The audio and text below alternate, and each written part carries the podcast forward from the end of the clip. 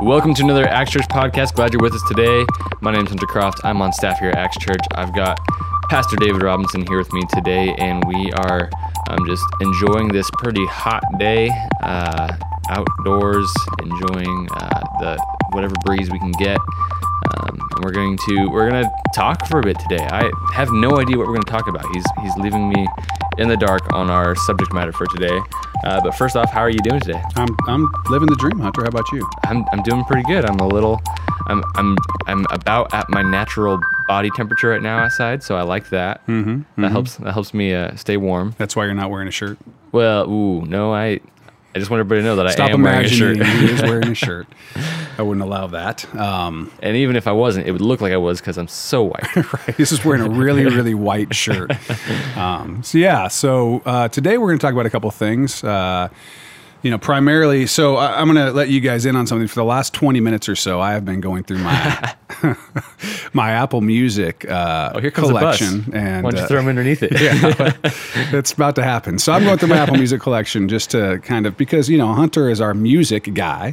You know, he's the worship lead here at Acts Church, and, and he's playing music for for the church each week as, as he leads people into worship. And I just wanted to get an idea for his, oh, I don't know, just his exposure to sort of classic music. And mind you, I wasn't going into the depths of like, you know, uh, deep cuts or B-sides of, of bands. I was just going to kind of major bands from the last several decades, probably back through the sixties, and and just playing, you know, what what we would I would think would be super popular songs, the type of thing that you could probably hear on any elevator. You would um, think. You would I would think. I would think. And, you know, Hunter probably knew twenty percent of them. So uh, it was just interesting. I think I knew more like thirty-three. I'm going to say a solid third. You had heard a solid third of them at some one point or another. Oh, That's, yeah, probably. Or, or you'd heard the chorus of them. I could or, name the song or artist to about ten percent of them. Yeah, it was it was a horror show um, as far as as far as Hunter knowing music, which is no big deal. It's just gives me a whole new world to introduce Hunter to um, as far as music. But it, it actually brought up in my mind the idea of, you know, today I want to talk about art. I want to talk about, um, you know, what art is, how a believer should should approach art, you know, whether that's music, whether that's film, um, you know, whatever that is that, that you're, you know, books and so on, uh, fiction, you know, what What do we do as believers? Uh, photography, painting, uh, all, all the different sculpture, all the different artistic endeavors that people engage in. What what should we be uh, doing as believers, and how should we be looking at that? Because not all art falls into the category of quote unquote Christian art. Um, in fact, Christian art is sometimes not the best art. Um, I know that's a terrible thing to say for some of you, but th- the fact is that that's true. I, let, let's start with this, Hunter. Hi, what has been your experience? You know, you grew up in a, in a home where your, your parents were very committed to the church and so on. So you heard a lot of Christian music, but probably not a lot of non or secular or whatever people want to call it. Right. Music that's not specifically by a band that is claiming to be making Christian music. Yes. Um, so what was it like when you were exposed to music that wasn't from that uh, genre? Um, I think initially I thought I shouldn't listen to it. Not, and it's not like my parents ever told me that. I don't know where I arrived at that conclusion, but I I remember being like, oh, I like this song, but it's not by a Christian band, so I shouldn't listen to it. And I don't know where I got that idea from. I don't think my parents ever said that to me. Um, and it wasn't like my parents didn't listen to non-Christian music. They just didn't really listen to music in the house at all. Like, I I couldn't tell you any of my mom's favorite bands, but I'm sure she could tell you, like, oh, I like this band and this band and this band. But I never knew any of that. It was never uh, talked to me about. And so I uh, just never, I just kind of always thought, like, oh, I probably shouldn't listen to this because my parents only play, you know, Christian radio in the car, and they only play Christian music at home. Um if I play any music at home. So I just think I always just assumed, like, okay, so I should avoid this non-Christian music. Um, so I grew up with a lot of Relient K, a lot of Third Day, Mercy Me, Jars of Clay, which Jars of Clay, I don't listen to anymore, but they were good at the time. Um, Switchfoot, things like that, you know? Yeah. Yeah, and, and all of those are, are very decent bands. Uh, in fact, you grew up at a time when Christian music was in a much... Uh, better place artistically than it had been, say, for the uh, twenty, thirty years prior to that. Of course, you know, years and years ago, you know, Christian music, you know, back in the old days would have been popular music. You know, the stuff that's in your hymn book is stuff that was, you know, culturally very popular, you know, a hundred years ago, two hundred years ago. Right. Um, oftentimes the uh, tunes and melodies and so on were actually taken from other songs and, and so on and, and turned into what they were. And so Christian music, I, I'm going to say through the eighties, you know, you had basically Amy Grant and you had Michael W. Smith, um, kind of as your pop Christian. You know, there were some others, and I'm sure somebody's like, why aren't you mentioning? I used to listen to Stryper. Stryper, yeah. yeah. I used to listen. Oh, yeah. That's I the was, one that made it to me. I was big into that as a kid. Stryper, To Hell with the Devil, which I remember my grandmother was very uh, perturbed or concerned. Why does it say hell on the thing? You know, it's like, well, it's it's saying the devil's going to hell, Grandma. And, you know, she's, I, I still think she was like, it still doesn't, I don't like it. You know, um, that's not how my grandma talks. But, uh, uh, you know, the, the point is, is that there, what you're describing, which is, I don't know that I should be listening to this, I think is a, a pretty common uh, way of looking at it for some people in the church or for some people who have grown up in a certain cultural way. But the, the question is, you know, that we that we should probably answer is not whether whether we should listen or not listen to something based on whether the artist claims it's Christian, but there must be some criteria outside of what the artist is claiming about themselves that determines whether uh, art, wh- whether it be music or film or whatever, is in fact good art mm-hmm. or not good art, right? And so let's start with this. What are your thoughts on art? Do you think that art is in the eye of the beholder? Do you think that there, let, let me put it this way, is there an objective truth about art? And what I mean by that, so that we're clear, is, is it true that some art is actually better than other art, regardless of what anybody thinks about it? So, so as an example, if you liked the Teenage Mutant Ninja Turtles comic books, and you liked the pictures that were in those comic books, and then I said, what about this painting, the Mona Lisa? And you said, I prefer Teenage Mutant Ninja Turtles comic books pictures to the picture of the Mona Lisa. Do we leave it at that? And basically, so you get to be the self-determiner, the subjective determiner of what good art is, or is there a truth outside of me or you about which one of those pieces of artwork are actually better art? Um, I think that there are strong elements that are uh, behind art that makes them Um, objectively good or bad. And just just kind of just running through thoughts, um, I think it has to do partly with um, what the artist went through to produce it, um, because so I could take thirty hours, right, drawing. Yeah, I don't know right, if you've ever right, seen right. me draw. You've right. seen me on a whiteboard, so you have some idea. I could take a hundred hours drawing and produce something that was not as good as my daughter could do in five to ten seconds. So is the fact that I spent a hundred hours on it make it better art? I think it gives it a certain value. That it that particular facet of that piece of artwork has a a certain appreciable value to it that you have to know about. You know, if I just looked at them and had no background, I'd probably go, oh, yeah, this one's better. I'd probably point at your daughter's five-minute artwork and say, that one's better. But your daughter... You, I can guarantee you would do that. Yes. But your daughter has also put in thousands of hours before she did spend five minutes on that piece of art. So I would also look at at that as as the time contributing to it. But it's not just it's not like just a numbers game either. Um, so you would you want to look to... the work product or the work, the amount of work that goes into art as part of what you would use to judge the artwork itself. Certainly. I think if I heard a song and I was like, oh, that song's cool. But then I hear a story about how, um, take, um, what's the song? Um, I don't know. There are a lot of them. Amazing Grace. Isn't that the one where, um, it was like a, a slave ship? John uh, Newton? Yeah, yeah. Isn't he the one he, he, he So was... let's get, let's get the audience caught up. So John okay. Newton was a not a good man. Um, I think he may have been raised as, as a, you know, in a Christian home, but rejected all of that, became a horrible guy, was a slave trader uh, right. on a slave ship. And I believe that he was in a storm, something like that, and, you know, kind of kind of said, Lord... get me out of this, uh, you know. And the Lord did, and God, and, and John Newton just he he just followed Christ for the rest of his life, and and uh, you know, obviously eventually gave up the slave trade and so on. There's some interesting stuff about that we could go into sometime, because he didn't give it up right away, which is interesting. Mm-hmm. Um, but he but he followed the Lord, became, you know, a huge advocate. He worked with William Wilberforce, who helped get rid of the slave trade in England, um, and uh, and wrote Amazing Grace, the song right. that most of us know. Right. And so I always, growing up, I always liked Amazing Grace. And then I heard the story of John Newton and went, oh, that gives it a certain uh, value that it did not previously have with me, um, to know all that guy went through to, I mean, he didn't go through that to produce that piece of music, but all of that, that piece of music was influenced by all of those um, crazy experiences. And so that gives it some value. It doesn't make anything worth listening to, but um, it, it adds value to a piece of art.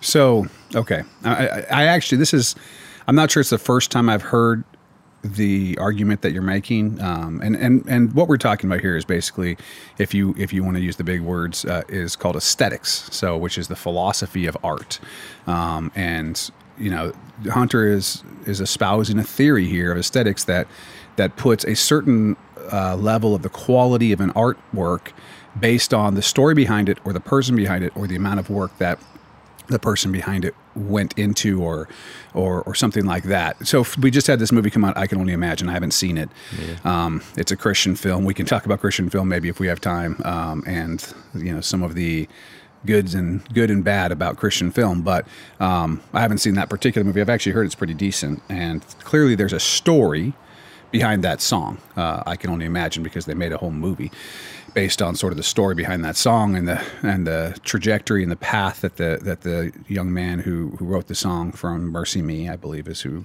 yeah. who wrote that, went that, through. Is that Mac Powell? I don't know. No, Mac Powell's Third Day. Oh. Um, sorry, Mac Powell. Shout out to Mac Powell. My bad. Sorry, sorry that Hunter said you're in Mercy Me. um, I already told you guys about Hunter's issues with uh, music, so. No, well, no, those are ones that I probably should know. Yeah, but you I probably should. Uh, I don't actually, I can't think of the guy's name. Sorry to whatever the guy is. Uh, Mercy Me, you know, that's, he He's good. It's good. They have some. They have some really good songs. But so there's a story behind it, right? And they even made a movie about the story behind it. Um, there's a movie where you can see an actor portraying um, Newton, and, and it's called Amazing Grace. Is the name of the movie. I highly recommend that movie. Uh, it's about William Wilberforce, who was a believer in England back. Bart in the Millard. Day. Uh, is that his name? That's the vocals of Mercy Me. Okay, that's the guy then. Okay, Bart. Bart, we got it right for you. Um, thank you, Google, or whatever you're looking at there on your phone. It was the Google. It was the Google. Um, that's that's handy. So, um, if you Amazing Grace, I'm just going to throw that out there. Great movie if you want to take a look at that, about uh, William Wilberforce working to eradicate the slave trade in England, and John Newton's uh, character. Um, he's in the movie, so uh, you know. But but Hunter's basically saying, listen, what you, what goes into the art has something to do with the value of the piece of art.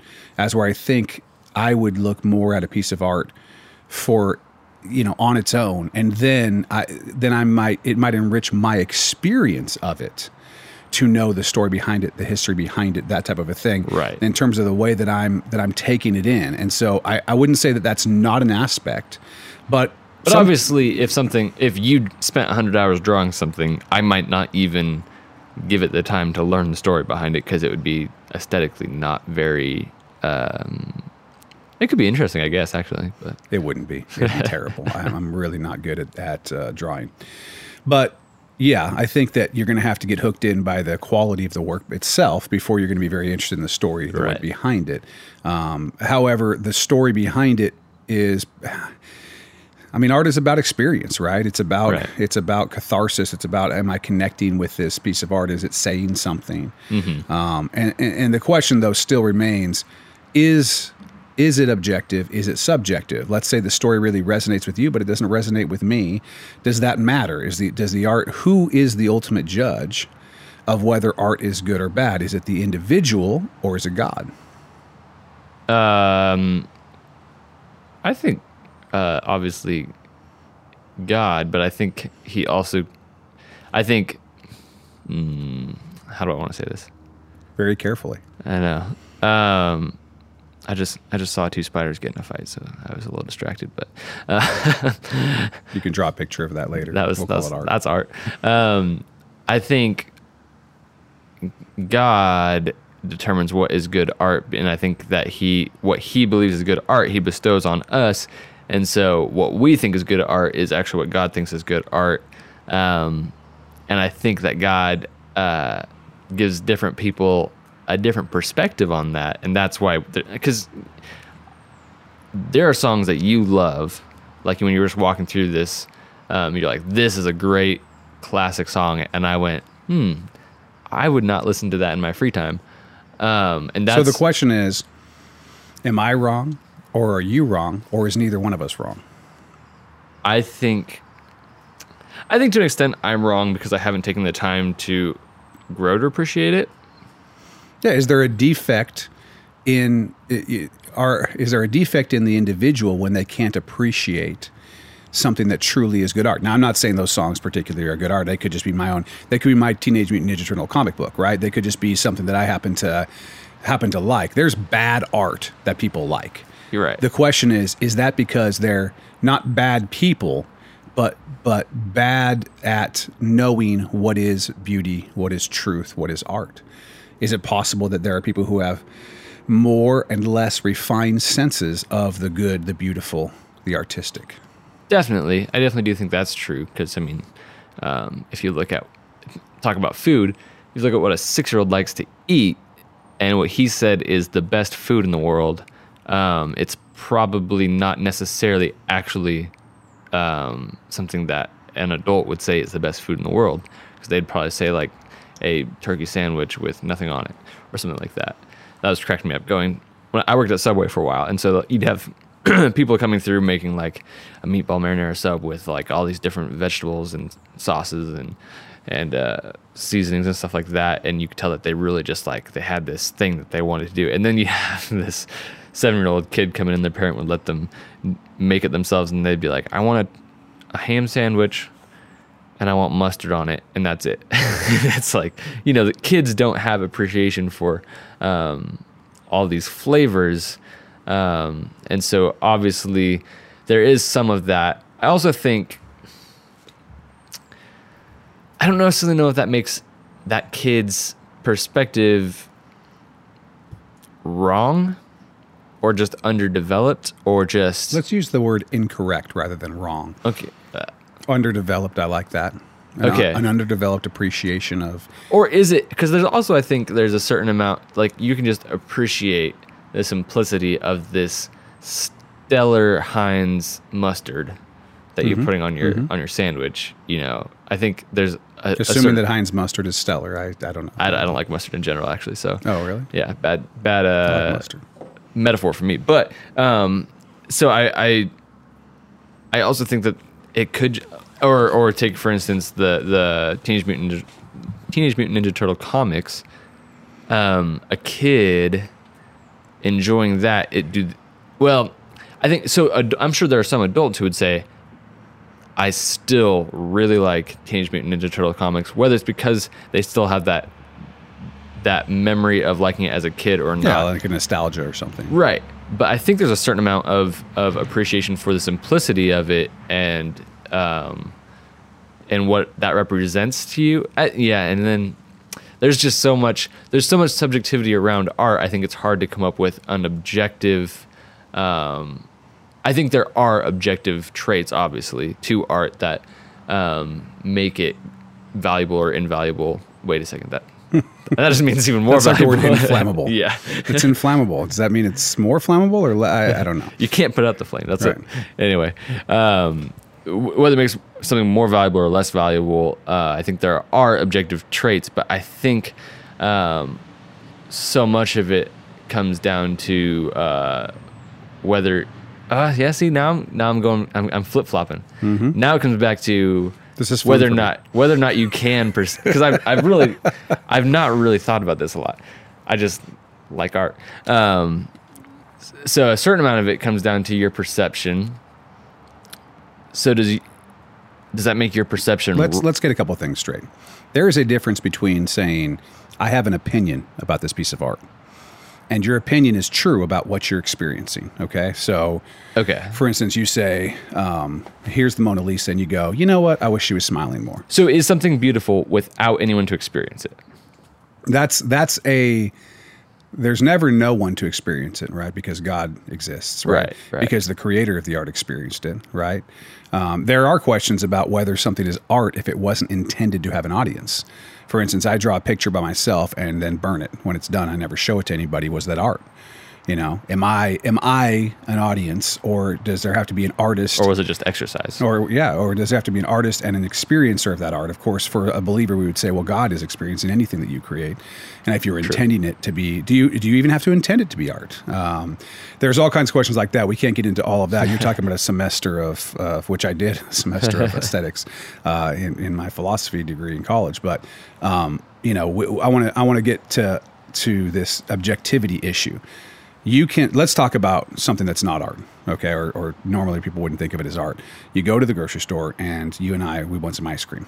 And so... Oh, that's art. I like... Yeah, You're right, going the wrong direction right, for me, man. Right. Well, there's culinary art. I mean, there is. But but let's just say we're we're going to take this out of the out, let's, of, out of the art world for a second. We, why don't we Why don't we buy a tomato? Okay. So, well, this the important thing is that Let's let's say we're going to the produce section, okay? And of course, God makes art too. I think tomatoes probably are art, but let's let's try to let's try to keep this as, as reasonable as we can. So you you want a tomato, and I want an onion. That's that's my preference, and I say I don't like tomatoes. Now that's true. Not not for me. I actually love tomatoes, but let's just say I didn't. And I say I don't like tomatoes. I like onions. You go, I don't like onions. I like tomatoes. Well, those things are true of us if they were happen to be true. I don't know if you like onions or not, but uh, they're all right. Okay, so but let's I don't just like say tomatoes, though. Let's say you don't. Okay, so I'm getting the tomato, you're getting the onion. This is this is getting too difficult. I like both onions and tomatoes and most everything else, but um, that's my own problem that I have to deal with. But, uh, let's. So I say I want the tomato, you want the onion. You know, I don't like onions, you don't like tomatoes. Hey, potato, potato, tomato, tomato. Um, you you have a preference, you have an opinion, you have your own tastes, your own taste buds, and what they tell you. What you prefer certain things, you don't prefer certain things. That doesn't, the question is, does that say anything? It says something about you. Does it say anything about the tomato or the onion? No. That's the question. Is the onion good, whether or not you happen to have a taste to like it? It just is, I think. Do you think that God has an opinion on that? I think, I think in Genesis, he says he created it and it was good. So then, yes, I do think it's an opinion. Of course, that was before the fall. True. So and so, onions are a result of the fall. The question is, yeah, right. Some people probably think so. Uh, the The question is, does God? And I use the word opinion, but that's not that's not the word I would actually use. Does God know what is beautiful, whether you recognize it or not? Does God know what is beautiful? Yes. Okay. How do you know? I that? think because He says so in Genesis. Okay, but that's pre-fall. Is there anything post-fall that you can think of where God, where God makes a comparison between things? I can give you some if you don't have. Yes, I can't. I can't think of any specifics. How about this? How about that? Saul was the best-looking man in Israel. God said that? He said that. Yeah, that's what that's what Scripture says. Not only does it say that, but in the same in the same sentence or the same uh, passage, it says it says Saul was the best-looking man in Israel and taller. I knew that. From the shoulders up than anybody else. So he makes, now is tallness objective? Right. It yes. is, right? It's completely objective. Like you you don't get to say, like, you know, a person, you know, Kaylee Kuros, who sometimes we tease about, she's not that tall, um, but she's tall on the inside. Um, sometimes we'll say something about the fact that she's not that tall, right? Kaylee is, is objectively shorter than I am. Right? Um, for now, you know, maybe I lose my legs in an accident or something. Maybe she would be taller than me. But for right now, if we both stand next to each other, she's shorter than I am. That's an objective fact. Anyone can can say whatever they want or perceive whatever they want. But the truth is that Kaylee is shorter than me, right? Right. So if God is saying that that Saul is taller than everybody, no one's questioning whether that's objective. But in the same in the same uh, passage, right next to it, it says that he was better looking than anybody else and taller. So he, God is making a statement about Saul's beauty. Okay. Right? So do you think that there might have been people in Israel or in the world who thought that their husband was better looking than Saul? They preferred the way their husband looked better. I hope so, for the sake of all the other For dudes. the sake of their husbands. I hope that there were some women who thought, no, you know what? I really prefer my husband. He's got, you know, different, you know, whatever. He's shorter. He's got better hair. Whatever they thought, right? right. Um, and, and they would have thought their husband looked better. And God would say, that's that's fine that that's your opinion, but that's what that is, is your opinion. The truth is, God said Saul was the best looking guy in Israel. Mm, that's harsh. Is it? I don't. I just feel bad for all those other dudes now. Well, I mean, you know, it's it's a d- difficult thing to bear. Obviously, in this generation, I have that distinction, and so it's uh, you know, mm. yeah, right. Uh, God has not said that about me. People um, who just listen to our podcast are like, "What right, does he look like?" like, like? Right, like, this guy must be really good looking. I'm not. It's not. Yeah, don't don't go looking for pictures. You will be very disappointed. Um, Saul, though, you wouldn't be disappointed. I think that most people would probably think he was very good looking, but even if they didn't, if they thought he wasn't good looking, they would be incorrect. Right. Because they did not have their sense of beauty as refined as God's. And therefore, they weren't able to see Saul's, if they didn't, then they weren't able to see, or they didn't, they didn't, they didn't have the right uh, taste buds for, for beauty that God has. So let me tell you where this is confusing me now. So now, I guess... I, God's perspective is a perspective I aspire to. And so we'll take those, the wives of those other guys, those poor other guys, for instance. Right. Should they have aspired to then see Saul as more handsome than their own husbands? I think that, that yes. At some level, I think that you could, you could recognize, excuse me, you could recognize beauty in someone without adding to that attraction. Right, in an, in an inappropriate attraction. So we're talking about a human being in this case, right? So it's just like, I appreciate that you are a very handsome sir. I still am attracted to my husband. Right.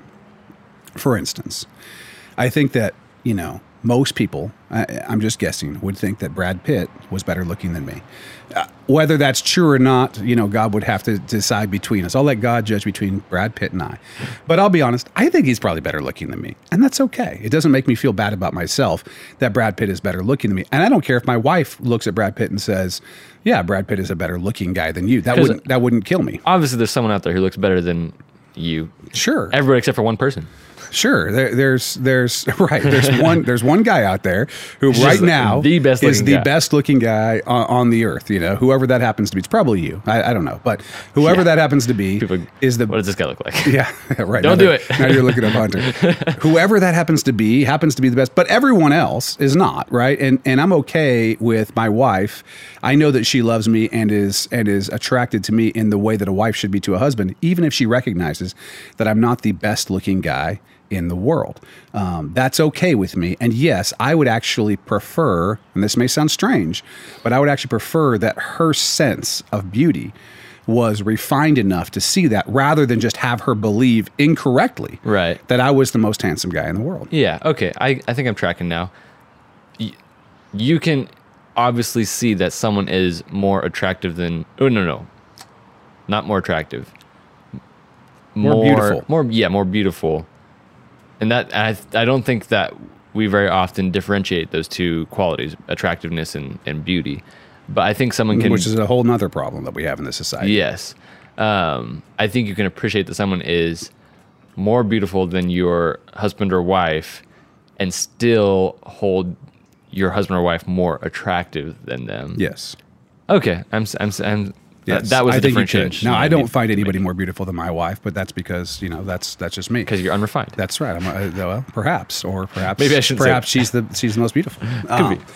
But in any case, the point is is that is that yes, that, and that's with people. But with art, you got you got to do the same thing. Look, God was making a distinction about beauty. I think God knows knows, not has an opinion, knows what the most beautiful work that a human being has ever wrought, has ever made is. Okay. I think he knows exactly what the most beautiful artwork has ever been. I think God knows, doesn't have an opinion about every work of art, every work that humans have ever made, and can could rate them from one to a billion easily. Right. And yet he can still love each of those pieces of art for the person who made them. Sure. equally. He can appreciate every single one of them, but he knows which one happens to be more beautiful. That doesn't make it more valuable necessarily. It makes it more, if you're recognizing a piece of art for its beauty, and that's what you're looking for, or the truth that is represented in it, right? Then God knows, he must know which piece of art is more true, more beautiful. But can there be other criteria that, applying this criteria, which is, applying this criteria that is totally valid, this piece of artwork is the most beautiful, while applying a different set of criteria, which are all just as valid as those criteria, makes this other piece of artwork more beautiful? Couldn't that be a situation? I, I think you'd have to give me an example. I'm not sure that I'm following you. Um, well, I mean, for instance... The word valid um, can be dangerous in this context, so... Th- this... Like, think about music versus a painting. Okay. Or even, let's let's let's keep it visual. Painting versus a photograph. Okay. A photograph is being judged by entirely different criteria than a painting is. Sure. A certain painting could be one of the most celebrated paintings, most beautiful paintings, but it could be a terrible photograph, and the photograph would be a terrible paint. Well, the photograph would probably still be a good painting, but um, it's not a painting, and it's being judged by something differently. Um, so does that make... So you can't, I don't think, I think it's apples and oranges. You can't say, oh, this is the most beautiful piece of human artwork because... Well, I mean, he didn't say Saul was the most beautiful thing in the earth. He said he was the most beautiful dude. Right, so I think you have to... I'm, I'm, I'm paraphrasing. With, yeah, within category... Yeah, okay. So I, I don't know, does God know what the most beautiful thing is? Yes. Um, certainly the works of God are... are more beautiful than the works of human beings. They just are. Um, the works of human beings are not are are an, are an aspiration to have to capture the beauty often of the works of God, right? Whether that be uh, landscapes or or whatever. But sometimes art is is something different. It's telling a story, right? Whether that's a photograph, whether that's a painting, whether that's a play, whether that's a movie, whatever. All of those things are different. And yes, they have different criteria. What makes a movie great and what makes a sculpture great are different things. But God still, the question isn't that. The question is, is there such a thing as an objective truth about art? And, and let me tell you why this is important. It's important for a couple reasons. Your taste is your taste, and it is what it is, right? It just it just is. You can refine it, and the question is, how do you refine it? Well, you refine it by by engaging with, in this case, artwork, to to an extent, learning about it, understanding it, and engaging with it to an extent to where you can truly um, figure out, you know, discover the difference between uh, two different paintings and which one is more beautiful. Is my drawing, that regardless of how much time I spent on it, as beautiful and true as Corey, my daughter's drawing? Um, and the answer is normally going to be no, my drawing is probably not. Although maybe there are cases where that it would be, depending on what she drew and what I drew. But the point is, you're trying to, um, you're trying to develop in yourself a sense of taste so that you can have a closer and closer um, understanding of what God knows is good. It's it's part of having the mind of Christ, right? Having the mind of Christ is understanding, is, is having that mind towards everything. Being able to, even even Aristotle, who was prior to Christ, right? Um, talked about, you know, understanding that that the good man or the good person is the person who's able to see, discover, or recognize the beautiful, the true, the good in the best works of God and man. He understood that, like, uh, uh, you know, what humans make, what what God has made, being able to, to recognize the beauty of those things is something real. And when you say it's not, when you say that it's completely up to the taste of the person, that has implications for other things like morality. Um, there is not a huge separation between the belief that art is completely subjective and the belief that morality is completely subjective. Do you see that? E, to an extent, yeah. I don't know if you could completely. I don't think. I don't think accepting one necessarily means you have to accept the other. I think accepting one means you're one step closer to accepting the other. That's true. I think if you accept that morality is completely um, uh, subjective, I think then you have to accept that art is completely subjective. But you have to accept that almost everything is completely subjective. Right, right. Um, but if you accept that art is completely subjective, I think I don't think you nec- I think you can still hold that morality is objective, but it's um, it's more tenuous. It's more tenuous because when yeah. you when you start to say, I decide, well, because at some level, art is a representation of the good, mm-hmm. the true, the beautiful. Right. If it's not that, and, and and I'm not saying the beautiful, like all art needs to be uh, pictures of butterflies.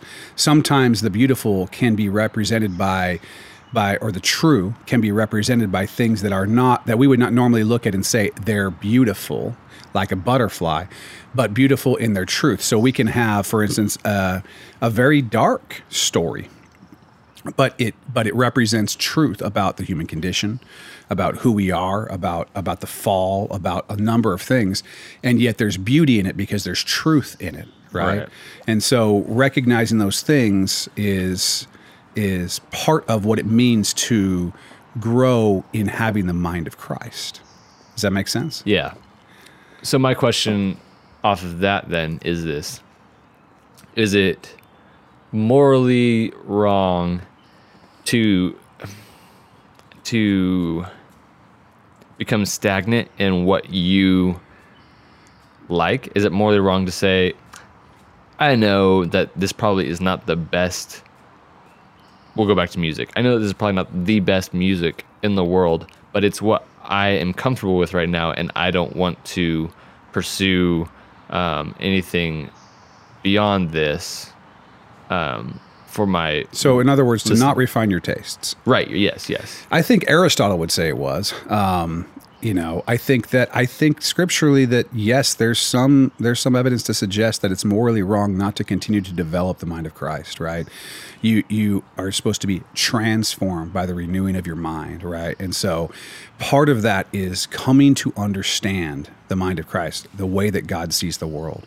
And that means to see beauty not only in things that are traditionally considered beautiful by everybody else, but to see beauty in things that, that many other people don't see beauty in. I mean, that's the whole thing that, that Christ came and he turned the world upside down. Who was he hanging out with? Who was he, who was he going to? He was helping the sick. He was helping, you know, he's hanging out with whores. He's doing, he's going to, to, to the places that everybody else is saying, stay away from that. That's all the world is saying. That's nasty. That's whatever. And yet he was able to say, no, no, no, no.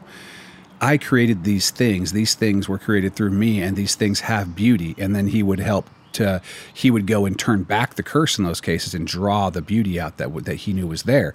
So yes, developing your taste, in developing your ability to discern the good, the beautiful, the true is, I believe, a moral imperative, something that we ought to do. Yeah, at least, at least if you're aware of it. I think if... I don't think it's wrong if you are simply just ignorant to the fact that there's something better out there that you're missing out on. I don't know if that's necessarily um, well. And there's a question of how wrong. much time you you are able to give to.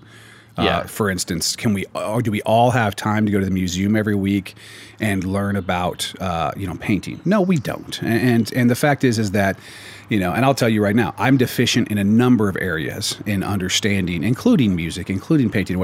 I'm nowhere near the place that I would like to be in in, in terms of being able to appreciate and understand the beauty and truth in these art forms. Right. Um, I think I know something more about film than I do about, say, painting, um, but none of these areas am I am I fully developed and have the full mind of Christ. But that's part of that's part of the goal. And nor should you drop everything to go become. I mean, maybe maybe that's if that's if that's your call. Yes, yes. If that's what you've been called yeah. to do, then yeah, do that. Particularly but. if you're an artist, which and, and and for artists and for and for Christian artists, it's kind of a hard road because artists tend to have a. Those who create beautiful works of art and, and true works of art tend to be somewhat alienated from the rest of society because they see things differently and because they experience things differently, and so they be so there's oftentimes an alienation because they're seeing things, their their taste is developed, they understand things that you and I don't, and that and because we want to sit around and talk about uh, football, uh, you know, whatever, and they and they are experiencing the the world. They'd be sitting where we're sitting now, outside in the back of the.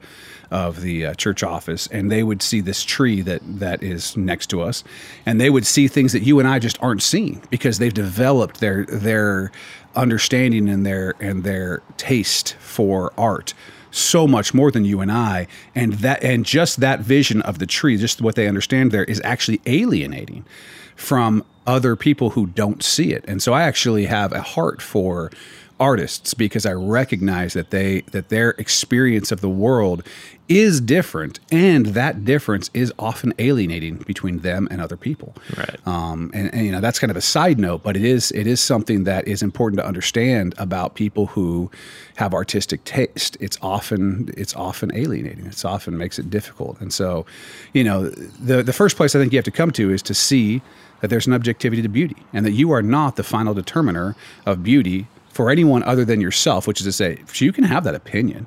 You can tell me that you think the Teenage Mutant Ninja Turtles comics is the height of art, but you're just wrong about that. And if you're not willing to consider otherwise, that's probably where you are errant. You you can think that all day long, that's fine, but as soon as um, you're not willing to question that, is that when that becomes I wrong? Think when you go from saying, I enjoy, I appreciate, I like, to this is good, objectively, you know, this is good art, uh, and you're unwilling, yes, to to intake things that others who are maybe wiser than you or have been around longer than you are are explaining to you, no, these these things are actually better, more true, more beautiful, more within the mind of Christ. You are probably making an error, and and it, and it probably is a moral error if you're unwilling to see any time that we reject truth or we suppress the truth in unrighteousness, we're sinning, you know. And so and people are like, oh my gosh, there's this whole new area of sin. Relax. I'm not saying that all of us are in this horrible sin because we're not all, uh, you know, going to the museum every weekend or, or, or understanding all those things. I'm saying we should be taking steps forward to recognize that which is truly beautiful, and that which is more like the equivalent of candy, right? There's good food, there's nutritious food, there's this, there's the kind of food that that truly helps the body, and then there's there's candy, and candy tastes good, but you you ought to know the difference, right? You ought to know the difference, and so do I like to watch a a summer blockbuster, uh, you know, with the explosions and and some humor and whatever? Yes. Do I mistake that for good art? Generally, no. Right. That I generally sense. Understand that I'm, I, I like this, I enjoy it or whatever, but I'm not going to make an argument for why this is, in fact, the best movie ever. For instance, uh, the most recent, not the most recent Star Wars movie, um, I still haven't seen Solo. I got to see I that. I haven't either. Um, but uh, The Last Jedi, mm-hmm. um, episode eight, if you're into Star Wars, you already knew that, but I explained that to everybody else. Um, episode eight, Star Wars, got a lot of flack for its artistic value, but I still personally really enjoyed it. And I and I see all the arguments that people made saying that, oh, it's it's artistically flawed because of this or this or this. And I can I I agree on all those points, but I still hold the opinion that it was a very enjoyable movie, um, regardless of those flaws. Yeah, I enjoyed the movie also. I think that it's probably not the finest piece of art that's ever been made. Um, I, it's definitely not the best piece of art that's ever been made. Um, but I enjoyed the movie. Uh, I look, your average sitcom is funny. It's it's an enjoyable way to pass, you know, twenty-two minutes if you have Hulu, or thirty if you have to watch commercials. Um, you know, it, it's it's an enjoyable way to to pass the time. But it's but it is candy. Normally speaking, it's candy. It's not it's not pushing you forward. It's not helping you develop the mind of Christ unless you approach it with that critical mind and you and you right. look at it and you say, what are they trying to say? Here's the thing about art, whatever it is, it has a message.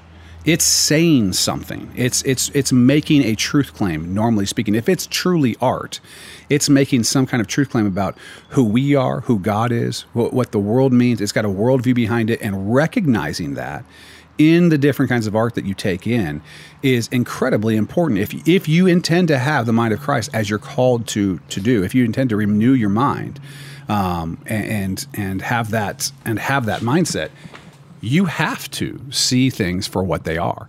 And and part of that is coming to what you intake with a critical mind. And so that's going to bring us to talking about what we talked about at the beginning, this sort of Christian art or Christian forms of art versus art that doesn't claim to be Christian. So, you know, we we said that you had reservations when you first started listening to secular, quote unquote, mm-hmm. music. And, you know, that word, when I was young, I always thought had something to do with sex just because it said sex. S E Yeah. And then a k. It's like, oh, that must be bad, you know, a whole nother issue that, that some uh, church uh, teaching has, has caused trouble on, or at least or at least some that I got when I was young. But but let's just talk about that which is uh, claiming to be Christian and that which is not making claims about where it comes from. What is, based on what we've talked about now, do you see a different criteria for how you would look at music that's not claiming to be Christian? What are we looking for? Um, now I'm certainly, yeah, I mean, ever since about high school, I started uh, looking for um, things beyond just who the who the artists claim uh, to worship. Or, I mean, even like bands that probably the artists were Christians, I've, but didn't at least um, label themselves as a Christian band, I probably wouldn't have listened to. Whereas now, obviously, I would say um, there's a certain amount of of value to art that has nothing to do with um, that has to do with with where the person is coming from, I guess. Right. Um, so.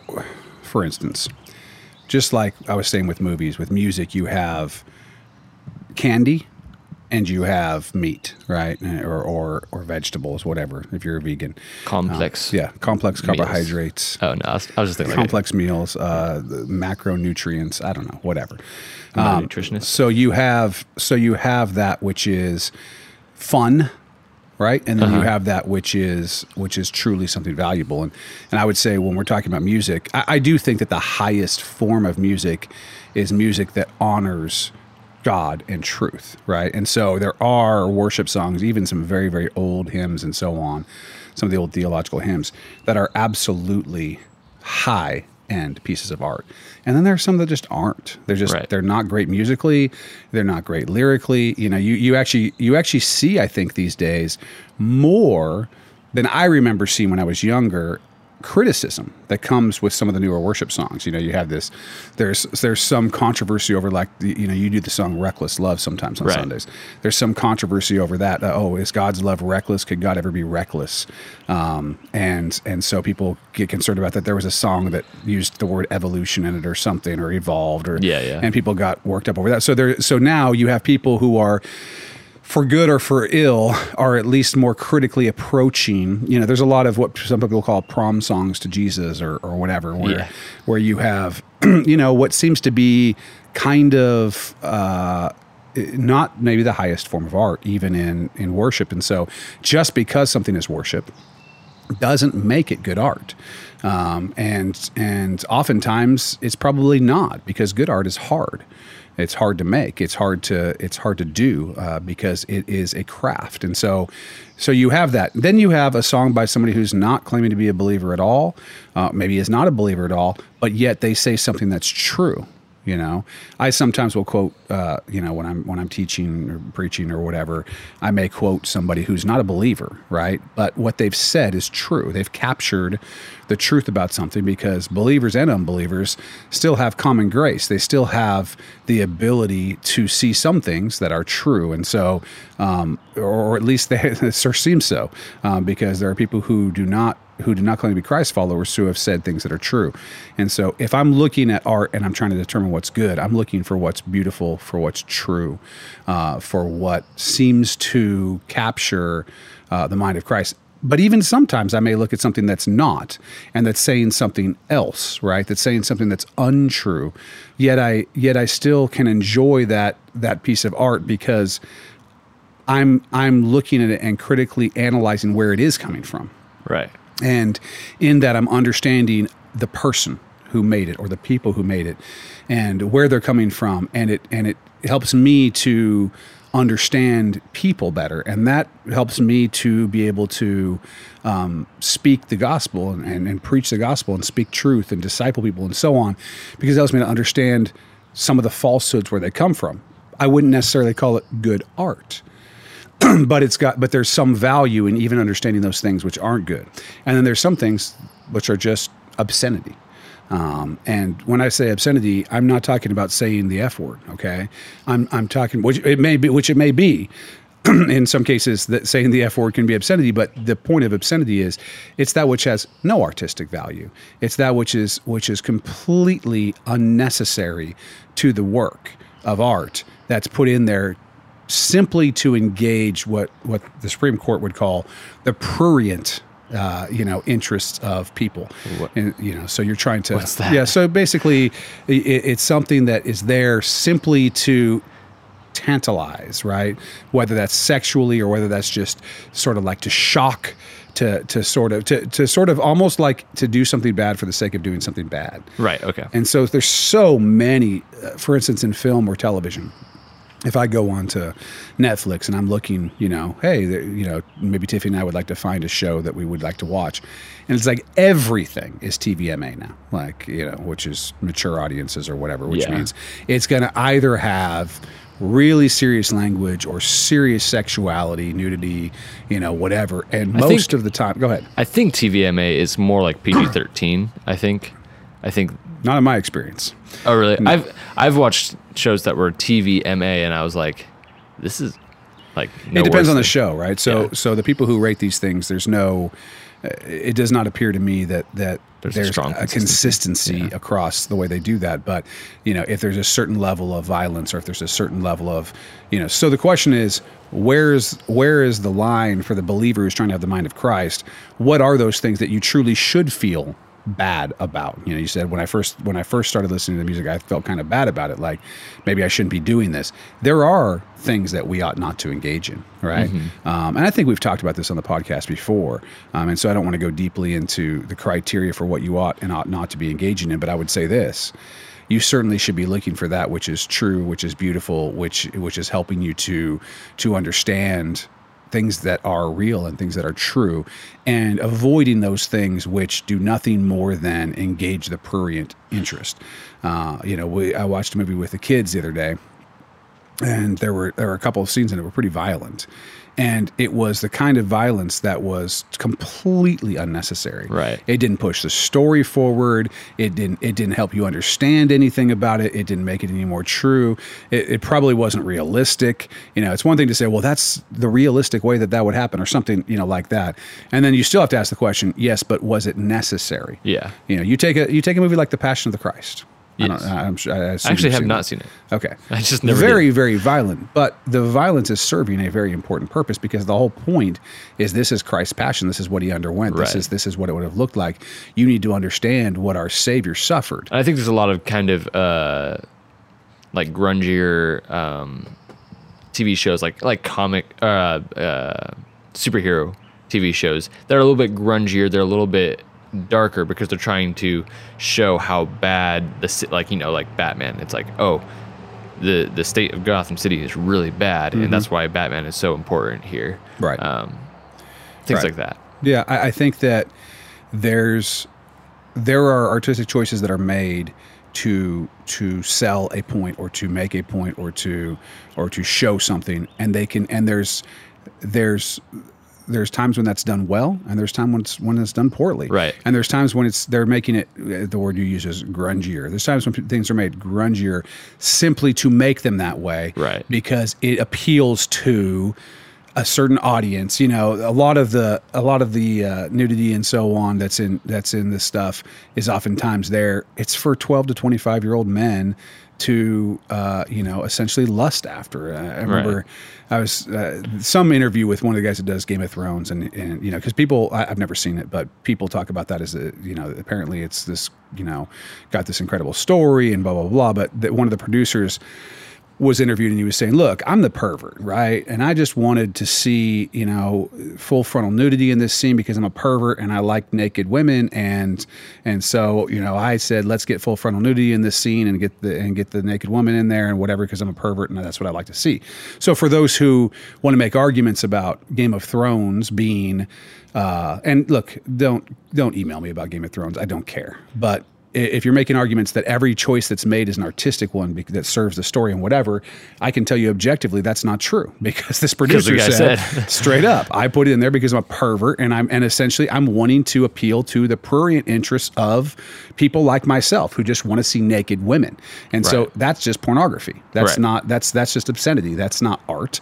That's something that was done not to serve the story, not to serve anything else, but to serve this guy's prurient interests. Right. Um, and so, you know, that's that's true of a lot of shows where you watch it and then there's some scene where there's either whatever it happens to be, right? People get worked up about different things, whether it's violence or cussing or or sexuality or whatever. But you'll see, you know, something like that in a in a show or in a movie, and you're going, what what in the world did that do for this piece of art? You know, did that serve it at all, or did it actually take it out of the realm of art and into something else, you right, know, right. Um, some sort of, some sort of, you know, entertainment that really is trying to entertain not the good part of you. And so I yeah. would say, think critically about the things you watch. There's people who say, hey, look, nothing, nothing that I watch, nothing, none of it affects me. None of it has, first of all, that's not true. Art's powerful. Yeah. Art is powerful. It has, it has a powerful effect on the person who intakes it. And so um, I would say, especially uh, ice cream. Yes, ice cream is powerful. And it has an effect on the person who it takes it. It has a very serious effect. And if you do look up a picture of me, you'll see that effect. Um, in all in all the, the trouble of the fall uh, around my midsection. And so, yeah, there there is a level to which art can be an amazing thing in our lives and help us. It can be one of the, one of the most... Um, you know, the, the expression of art by people who are true artists can be something that that helps us to understand God more, helps us to understand each other more. It can be an amazing thing. It can also be, uh, you know, something that's that takes us the other direction and, and that uh, and that is untrue and that is not beautiful and that harms us. And the question is not, are you a quote unquote Christian artist? That's fine. That's, that that might be a good indicator of what you're about to to intake as far as the art that's that's involved. But the, the determiner is, is this beautiful? Is it true? Is it good? You know, you look at Philippians four eight, right? Whatever is true, whatever is noble, whatever, you know, if anything's excellent or praiseworthy, you know, that, that whole thing. Is it that, or is it something else? And so I would say when you're looking at, at uh, music, uh, movies, whatever, uh, that's what you need to look for. So let's talk about Christian movies for a second, just because I think that's interesting. In the last, what has it been, ten years? I don't remember the brothers' names from Atlanta uh, that started coming out, or Georgia somewhere. They came out with like the Facing the Giants movie and like mm. uh, and like all those movies, those Flywheel and, and, and whatever. Uh, what's the one about marriage? Um, Fireproof. Fireproof, right. So you had all these movies that came out that were that were unashamedly, unabashedly Christian films, right? Prayer Room, uh, which I've never seen that one. But but no. you have these... Is that War Room? War Room? Is that what it's called? Okay, I've never know. seen it. Um, I haven't seen it. And even and so like I Can Only Imagine that just came out. And then there was The Case for Christ that came out earlier this year. And so you have these movies that are, that are or maybe not earlier this year, it was probably last and year. And all the God's Not Dead God's movies. Not Dead movies. You know, you've got all that kind of stuff. And so what one of the problems has been... Um, is that while I think believers can in, intake those movies and get something good from them, there's good messages in them. You, you know, very few movies show believers in a positive light, and so it's nice to see uh, Christian believers uh, put in a positive light. And I'm all for believers making film um, that is uplifting, that is, you know, that is that is praiseworthy. However, some of these movies have suffered from somewhat low production values. Uh, you know, let's, let's just say, I, I'm going to be as kind as I can. Um, some of them have not been great movies. They they may have been, we may have enjoyed them. Look, I watch Fireproof and I cry, you know, I mean, it, it has, it has an effect. It's not, it's not, I don't think that Fireproof is a bad movie. I enjoyed it. It made me cry. Um, of course, so did Toy Story three. So, you know, that's a... That's all. I'm going to start crying now if I start thinking about, you know, the kid giving his toys up at the end of the movie. Or, oh, sorry for spoiling it for those of you who haven't oh. seen it. But, you know, it was like ten years ago. So that's it was, that's, that's on you. It was like, it was, it was five years ago. Cause it was, I remember I watched it like probably weeks before I graduated, and it just tore my mom up because I was about to move out of the house and yeah, everything. Oh gosh. Yeah. That's the worst. Yeah. See, my kids haven't left yet. I'll, I can't watch it, you know, when, once my kids are going off yeah. to school or whatever. But, um, so there, there are Christian films that are good in some senses, but are they good art? I think that they're becoming better art. I think that that the message has been heard among Christian filmmakers that we're not just looking for a movie that has a Christian theme or that has Christian characters, but that people truly do care about it being a quality piece of work. And I think that's been part of the problem in in music and in film for for Christian uh, for Christian labeled film and music is that they have, because they are Christian, they already have a listenership. They already have right. a viewership. If they have the right, if they have the right label, if they have the right um, deals with, with radio stations, stuff like that, they automatically get a listenership regardless of how good or bad their art is. And so um, I'm not going to say that all Christian artists that I don't like are artists that I don't like because they got lazy and they found an easy way to um, market themselves to Christians. But I think that, to an extent, it's the, possible. the industry has suffered because of yeah, it's of possible. Now, with, with music, what's interesting is that the sort of revolution in Christian music started quite a while ago. You know, twenty years ago, um, probably is when we really started to see much, much better Christian music. It probably had to do with me being born. Probably. They probably did it for you. Um, but but whatever reason they did it for, it started getting much, much better. And my guess is what they did it for is that that's what was being demanded of those who were who were purchasing the music and so on, and that there was just a generation of people who came up and said Christian music doesn't have to be what it is right now, and so they started to do better. And I, th- I see the same thing happening with Christian film, which is saying, okay, so we started doing this. Yes, there's an audience for it. People will go see God's Not Dead seven or whatever, you know. Is, I, mean, I don't I think know, they're on fourteen now. Yeah, right. Whatever it is, right? There are people who go see these movies simply because they're believers and they're and they're hungry for. for choices that they can make in film that they can bring their whole family to, that they can engage with, engage in as a family, as believers who who don't want to see a bunch of uh, you know full frontal nudity and and seventy-five F words in every movie, right? And so there's this hunger for it. So they started producing it to, uh, you know, I think with good intentions, but it wasn't as well funded as it needed to be, and so on. So it had to gain, I think, a certain, because it's very expensive to make film. I don't care how good of an artist you are, it's expensive to make film. And yeah. so I think you, they had to show that there really was a market for it. And as that's been shown, I think that, uh, you know, for instance, the I Can Only Imagine, which I haven't seen, and The Case for Christ, which I have seen. Um, the Case I know, for Christ came out this year? I think it was last year sometime. Okay, it must um, not be what I'm thinking of. Anyway, it was it was a good movie. You know, it was it was definitely a decent movie. I mean, decent Rotten Tomatoes scores, the whole, the whole nine. And I think the the... I Can Only Imagine got, you know, somewhere in the seventies, you know, and on Rotten Tomatoes, which is pretty good for a Christian movie. Yeah. Um, I think that a lot of Christian movies would probably be, you know, have the little green splat. Um, yeah, yeah. So under fifty.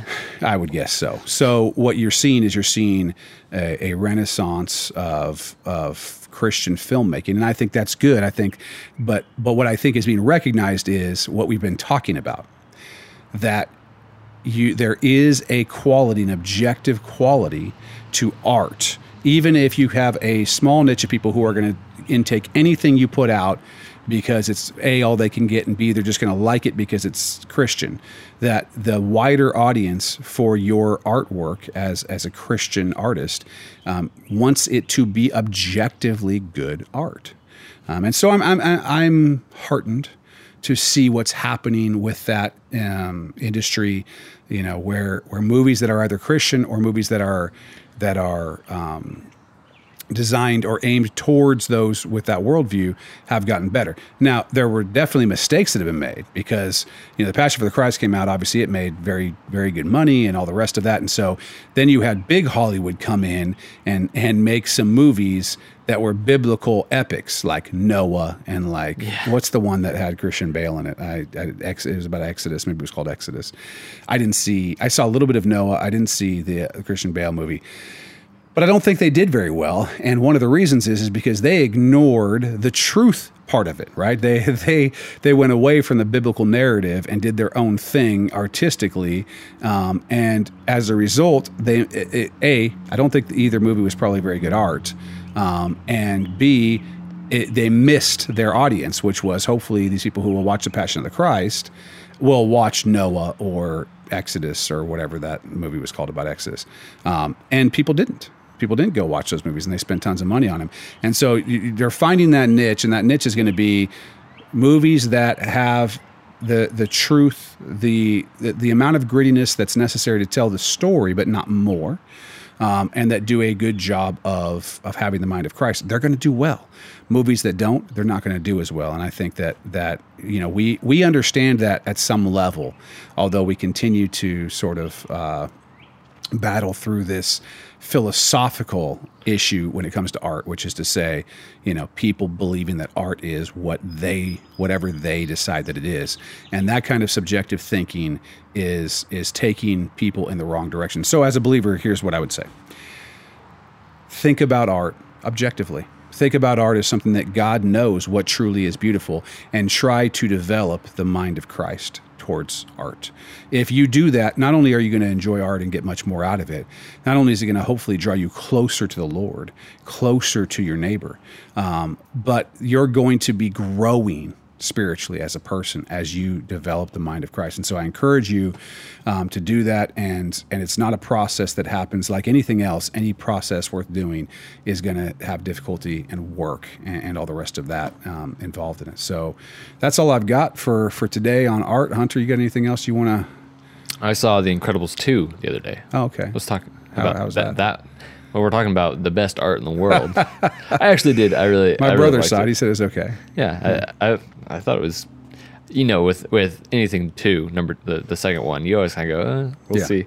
And it was I it definitely outscored most uh, sequel Disney Pixar sequels. I would mm-hmm. say um, it was pretty good. So good. it was it was.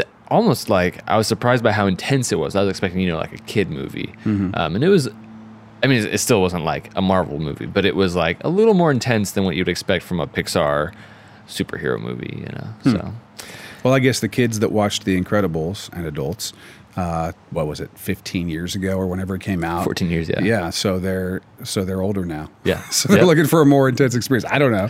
Um, uh, I haven't seen it yet, but I do. I did like the first one. So, um, yeah. Good. Go watch The Incredibles if if that's your thing, and and have the mind of Christ towards it. Let's let's pray as we close. Father, I just I ask that you would give us, uh, Lord, your mind, that that we would that we would grow and, and our minds would be renewed, Lord. Um, that we would that we would be in your word, that we would be understanding you more and more, and that through that we would have we would develop our taste, our our apprehension, our understanding rather of of art. And and so, Lord, I, I pray that you would give us all, because you are the great artist, Lord. You are the creator, and that all of us would have opportunities in, in the things that we do, whatever they are, um, to create works that honor you and that honor the truth and that honor beauty. And, Lord, I pray for the artists uh, who are believers out there, who do experience um, isolation sometimes, uh, that they, they it's that things are difficult for them sometimes because uh, you have given them a, a view of the world that helps them to see things that other people don't. And I pray that that alienation would not keep them um, from great community with their brothers and sisters in Christ, and that you would give us all an understanding of those who you've created to to be creators and to and to be creative, um, and that we would encourage them, and that we would and that we would come alongside them, and that we would all develop in ourselves that creativeness, and that we would develop in ourselves those things that are like you, Lord, and, and not and not only munch on candy, Lord, but look for for the meat and, and potatoes, for the for the the real uh, nutrition uh, to our soul of good art, Lord. Uh, we thank you for uh, the fact that we get to engage in that, and we just ask that you'd be with us all this week. Uh, we thank you for the opportunity to do this podcast and to and just spend some time with people, Lord, in your name. Amen. Well, thanks for listening to that Acts Church podcast.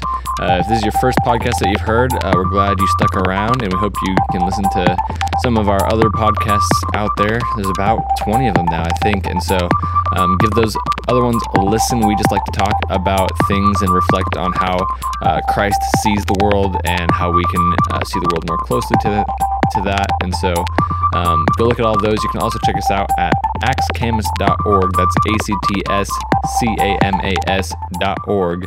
Uh, you can check us out there and learn more about our ministries and our staff and see some of our sermons. And uh, we hope you get a chance to look at that. Thanks for listening, and we'll catch you again next time.